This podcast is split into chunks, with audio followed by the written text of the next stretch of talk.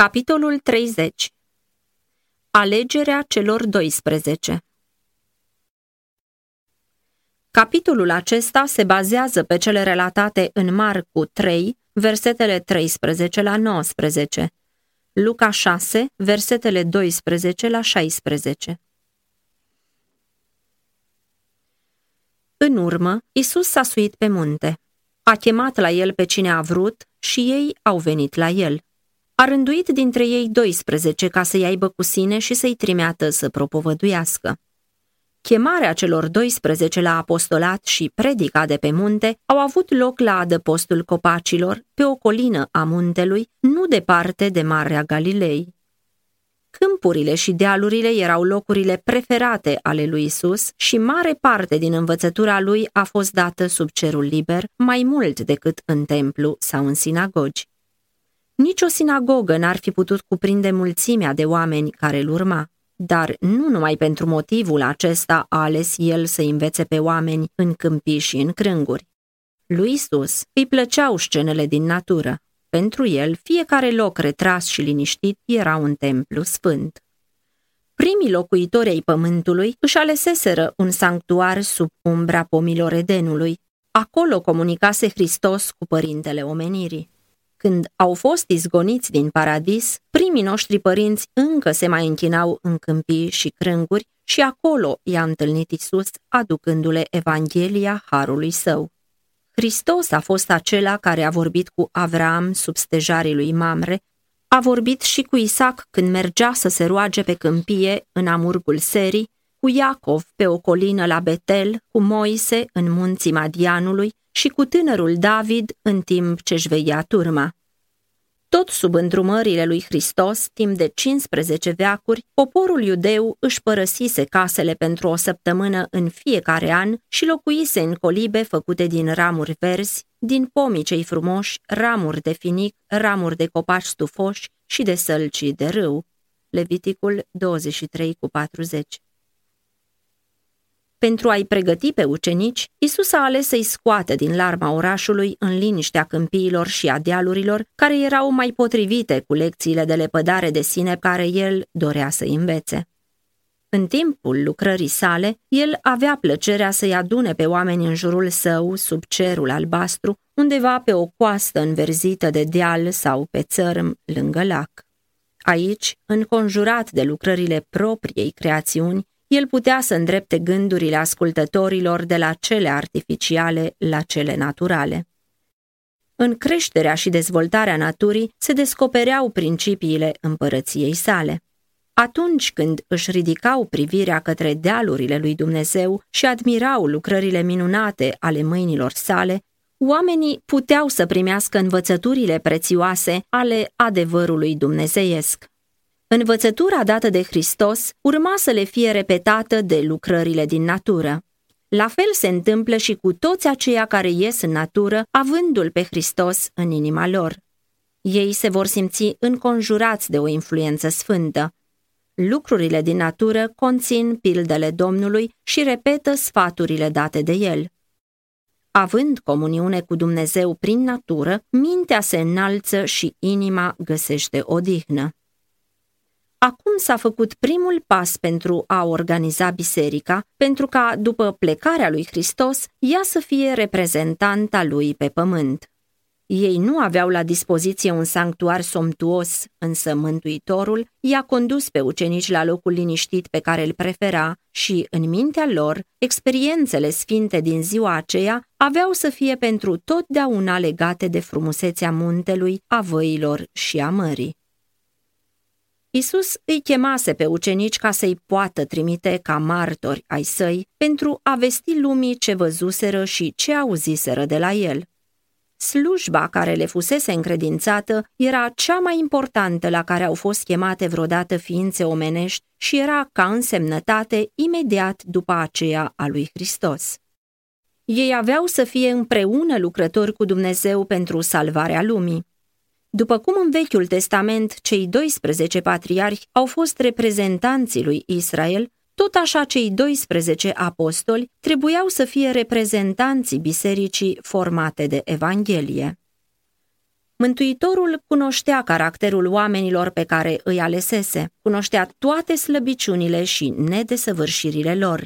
El cunoștea toate primejdiile prin care ei urmau să treacă, precum și răspunderea care trebuia să fie pusă asupra lor și inima lui era plină de grijă pentru acești aleși.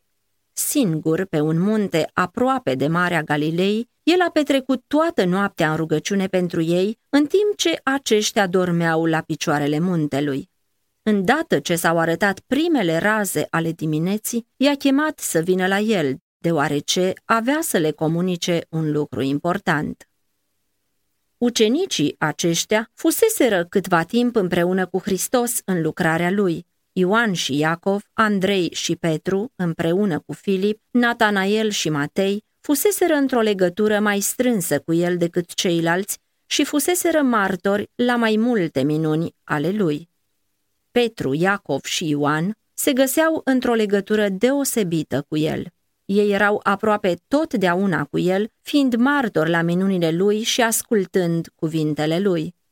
Ioan era și mai strâns legat de Isus, așa încât el era cunoscut ca fiind ucenicul pe care îl iubea Isus. Mântuitorul îi iubea pe toți, dar Ioan avea inima cea mai primitoare. Era mai tânăr ca toți ceilalți și cu multă încredere copilărească își deschidea inima față de Isus. În felul acesta, el a ajuns într-o legătură mai strânsă de iubire cu Hristos și prin el s-a transmis poporului său cea mai profundă învățătură spirituală a Mântuitorului. În fruntea uneia dintre grupele în care sunt împărțiți apostolii se găsește numele lui Filip. El a fost cel din tâi ucenic căruia Iisus i-a adresat porunca, urmează-mă. Filip era din Bețaida, cetatea lui Andrei și a lui Petru. El ascultase învățătura lui Ioan Botezătorul și auzise cum îl prezentase pe Isus ca miel al lui Dumnezeu. Filip era un căutător sincer după adevăr, dar în ceea ce privește credința, era zăbavnic cu inima. Deși se unise cu Hristos, în felul în care a vorbit cu Natanael, se vede că el nu era cu totul convins de divinitatea lui Isus. Deși Hristos fusese proclamat ca fiu al lui Dumnezeu printr-un glas din cer, pentru Filip, el era Isus din Nazaret, fiul lui Iosif. Ioan 1 cu 45 Din nou s-a arătat lipsa de credință a lui Filip când au fost hrăniți cei cinci mii de oameni. Pentru a-l încerca, Isus a întrebat, De unde avem să cumpărăm pâini ca să mănânce oamenii aceștia?" Răspunsul lui Filip înclina către necredință. Pâinile pe care le-am putea cumpăra cu 200 de dinari n-ar ajunge ca fiecare să capete puțin tel din ele. Ioan 6 cu 5 și 7 Isus s-a întristat. Cu toate că îi văzuse lucrările și îi simțise puterea, Filip totuși nu avea credință. Când grecii l-au întrebat cu privire la Isus, Filip n-a folosit acest prilej pentru a-i prezenta Mântuitorului, ci s-a dus să-i spună lui Andrei. Până și în ultimele ceasuri dinaintea răstignirii, cuvintele lui Filip erau de natură să descurajeze credința. Când Toma i-a spus lui Isus, Doamne, nu știm unde te duci, nu putem să știm calea într-acolo. Isus i-a răspuns, Eu sunt calea, adevărul și viața. Dacă m-ați fi cunoscut pe mine, ați fi cunoscut și pe tatăl meu. De la Filip a venit un răspuns al necredinței. Doamne, arată-ne pe tatăl și ne este de ajuns. Ioan 14 cu 5 la 8 Atât de greoi la inimă, atât de slab în credință era ucenicul acela care timp de trei ani fusese cu Isus. În contrast cu necredința lui Filip, era încrederea copilărească a lui Natanael. El era la fel un om foarte sincer, un om care vedea prin credință realitățile nevăzute. Cu toate acestea, Filip era un elev în școala lui Hristos și învățătorul divin suporta cu răbdare necredința și încetineala lui. Când s-a revărsat Duhul Sfânt asupra ucenicilor, Filip a devenit un învățător după voia lui Dumnezeu. El știa despre ce vorbea și învăța pe oameni cu o siguranță care aducea convingere ascultătorilor. În timp ce Isus îi împuternicea pe ucenici, unul care nu fusese chemat în mod deosebit a stăruit să fie acceptat între ei. Acesta era Iuda Iscarioteanul, un om care pretindea că este urmaș al lui Hristos. El s-a prezentat și a cerut cu stăruință un loc în acest cerc intim al ucenicilor. Cu multă seriozitate și cu o aparentă sinceritate, el a zis – Învățătorule, vreau să te urmez oriunde vei merge. Isus nici nu l-a respins, nici nu i-a zis bun venit, ci nu mai a rostit aceste cuvinte triste. Vulpile au vizuini și păsările cerului au cuiburi, dar fiul omului n-are unde-și odihni capul. Matei 8 cu 19 și 20 Iuda credea că Isus este Mesia și, unindu-se cu apostolii, nădăjduia să-și asigure o poziție înaltă în împărăția cea nouă. Isus urmărea să nimicească această speranță, mărturisindu-și sărăcia. Ucenicii țineau mult ca Iuda să facă parte din numărul lor. Înfățișarea lui era impunătoare, era un om ager la minte și talentat în lucrările lui și ei l-au recomandat lui Isus ca pe un om care l-ar fi putut ajuta foarte mult în lucrare. Au fost însă surprinși că Isus l-a primit cu atâta răceală. Ucenicii fuseseră foarte mult dezamăgiți pentru faptul că Isus nu încercase să-și asigure colaborarea conducătorilor lui Israel. Ei considerau ca o greșeală faptul că nu și întărise lucrarea prin asigurarea sprijinului acestor oameni cu influență. Dacă el l-ar fi respins pe Iuda, în mintea lor ei ar fi pus la îndoială înțelepciunea Domnului lor. Cele petrecute mai târziu cu Iuda aveau să le arate primejdia de a îngădui considerentelor omenești să precumpănească hotărârea cu privire la destoinicia oamenilor pentru lucrarea lui Dumnezeu. Colaborarea unor astfel de oameni pe care ucenicii erau nerăbdători să-i câștige ar fi trădat lucrarea în mâna celor mai înverșunați vrăjmași ai ei. Cu toate acestea, atunci când s-a alăturat ucenicilor, Iuda nu era insensibil la frumusețea caracterului lui Hristos. Simțea influența acelei puteri dumnezeiești care atrăgea sufletele la Mântuitorul. Acela care nu venise să zdrobească trestia frântă, nici să stingă mucul care fumegă, nu voia să respingă acest suflet, chiar dacă doar o slabă dorință îl îndemna către lumină.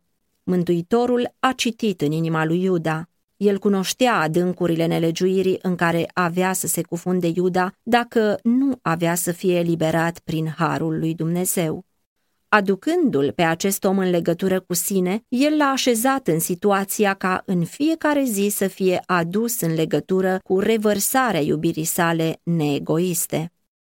Dacă și-ar fi deschis inima față de Hristos, harul dumnezeiesc ar fi îndepărtat demonul egoismului, iar Iuda ar fi devenit un supus al împărăției lui Dumnezeu. Dumnezeu îi ia pe oameni așa cum sunt, cu trăsături omenești în caracterul lor și îi pregătește pentru serviciul său dacă vor să fie disciplinați și să învețe de la el. Ei nu sunt aleși pentru că sunt desăvârșiți, ci, în ciuda nedesăvârșirilor, sunt aleși pentru ca, prin cunoașterea și trăirea adevărului și prin harul lui Hristos, ei să poată fi transformați după chipul său. Iuda a avut aceleași ocazii pe care le-au avut și ceilalți ucenici. A ascultat aceleași învățături prețioase, dar trăirea adevărului pe care o cerea Hristos nu se potrivea cu dorințele și scopurile lui Iuda și el nu voia să-și sacrifice ideile pentru a primi înțelepciunea dumnezeiască. Cât de delicat s-a purtat Mântuitorul cu acela care avea să fie trădătorul lui. În învățăturile sale, Isus stăruia asupra principiilor binefacerii care loveau lăcomia la rădăcină. El a făcut să treacă prin fața lui Iuda înfățișarea urâtă pe care o are lăcomia și de multe ori acest ucenic și-a dat seama că îi se descrie caracterul și se arată păcatul lui, dar nu voia să mărturisească și să-și părăsească nelegiuirea.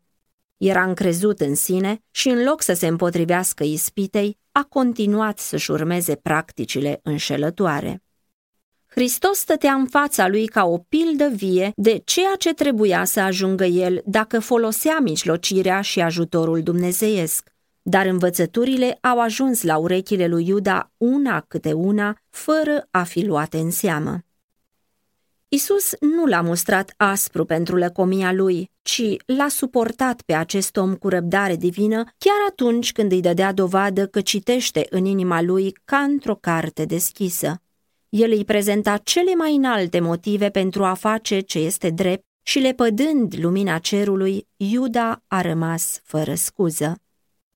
În loc să meargă în lumină, Iuda a ales să-și păstreze defectele. A cultivat cu plăcere dorințele rele, patim pline de răzbunare, gânduri negre și urâte, până când satana a pus de plină stăpânire pe el. Iuda a devenit reprezentantul vrăjmașului lui Hristos. Când i s-a alăturat lui Isus, el avea câteva trăsături de caracter prețioase care ar fi putut ajunge o binecuvântare pentru biserică. Dacă ar fi fost dispus să poarte jugul lui Hristos, ar fi fost printre apostolii de frunte, dar și-a înăsprit inima atunci când i-au fost arătate defectele și cu mândrie și răzvrătire a ales ambițiile lui egoiste. În felul acesta s-a făcut nepotrivit pentru lucrarea pe care Dumnezeu ar fi dorit să-i o dea. Toți ucenicii aveau defecte însemnate atunci când Isus i-a chemat în slujirea sa. Chiar și Ioan, care a avut o legătură mai strânsă cu cel blând și umil, nu era din fire blând și binevoitor. El și fratele lui erau numiți fii tunetului. Când au venit la Isus, orice manifestare de dispreț față de el stârnea indignare și spirit de ceartă. Iritabilitate, dorință de răzbunare și spirit de critică, toate se găseau la ucenicul iubit. El era mândru și ambiția lui era să fie cel din tâi în împărăția lui Dumnezeu. Dar zi după zi, în contrast cu spiritul său violent, a admirat blândețea și îndelunga răbdare a lui Isus și a ascultat învățăturile lui despre umilință și răbdare. Și-a deschis inima față de influența dumnezeiască și a devenit nu numai un ascultător, ci și un împlinitor al cuvintelor Mântuitorului. Eul a fost ascuns în Hristos. A învățat să poarte jugul lui Hristos și să ducă povara lui. Isus îi mustra pe ucenici și îi avertiza, dar Ioan și frații lui nu l-au părăsit. Ei l-au ales pe Isus în ciuda acestor mustrări. Mântuitorul nu s-a depărtat de la ei pentru motivul că erau plini de slăbiciuni și greșeli. Ei au împărtășit cu el până la sfârșit încercările și au învățat lecțiile din viața lui. Privind la Hristos, caracterul lor a fost transformat. Apostolii se deosebeau mult unii de alții prin obiceiuri și temperament. Între ei se aflau vameșul Levi Matei și zilotul aprins Simon, vrăjmașul neîmpăcat al autorității Romei, generosul și impulsivul Petru și Iuda cel cu spirit josnic, Toma cel sincer, totuși timid și fricos, Filip zăbavnic cu inima și înclinat spre îndoială și ambițioșii fii ai lui Zebedei atât de direcți cu frații lor.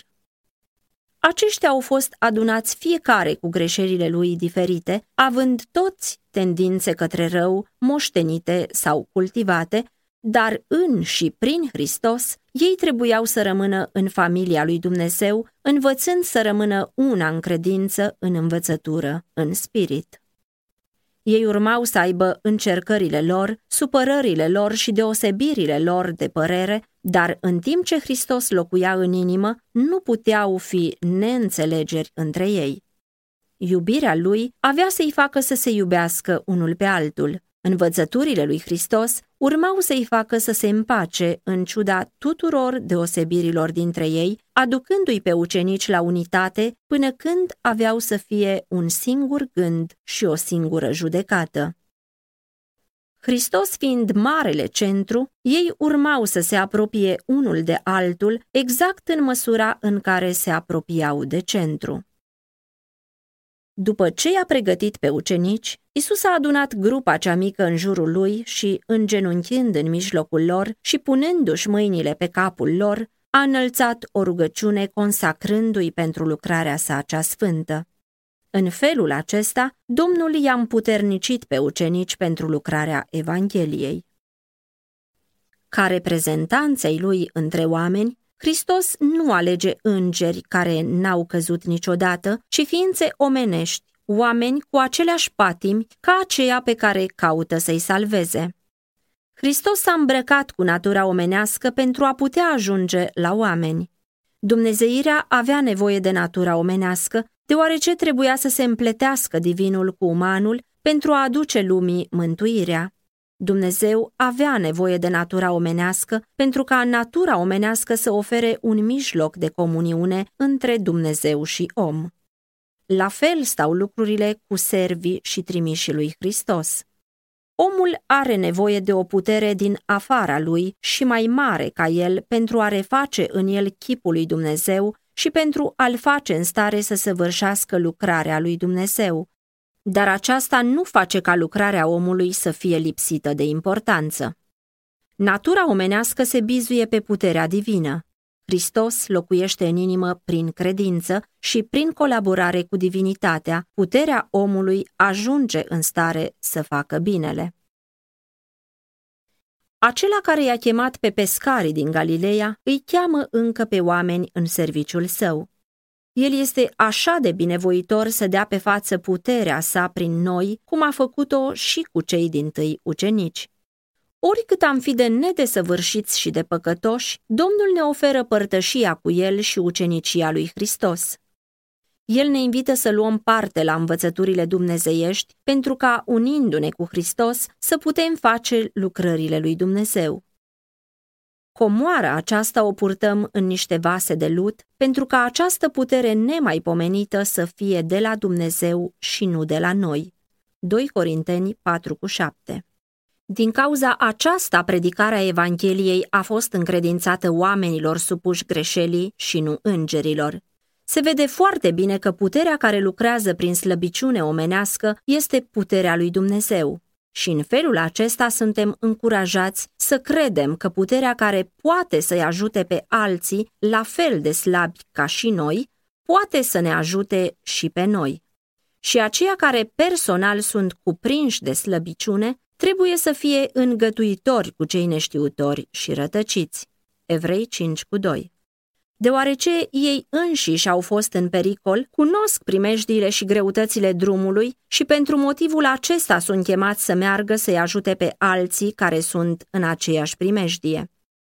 Există suflete apăsate de îndoială, împovărate de slăbiciuni, lipsite de tărie în credință și neînstare să-l înțeleagă pe cel nevăzut dar un prieten pe care îl pot vedea venind în locul lui Hristos poate să fie inelul de legătură care să prindă de Hristos credința lor șovăitoare.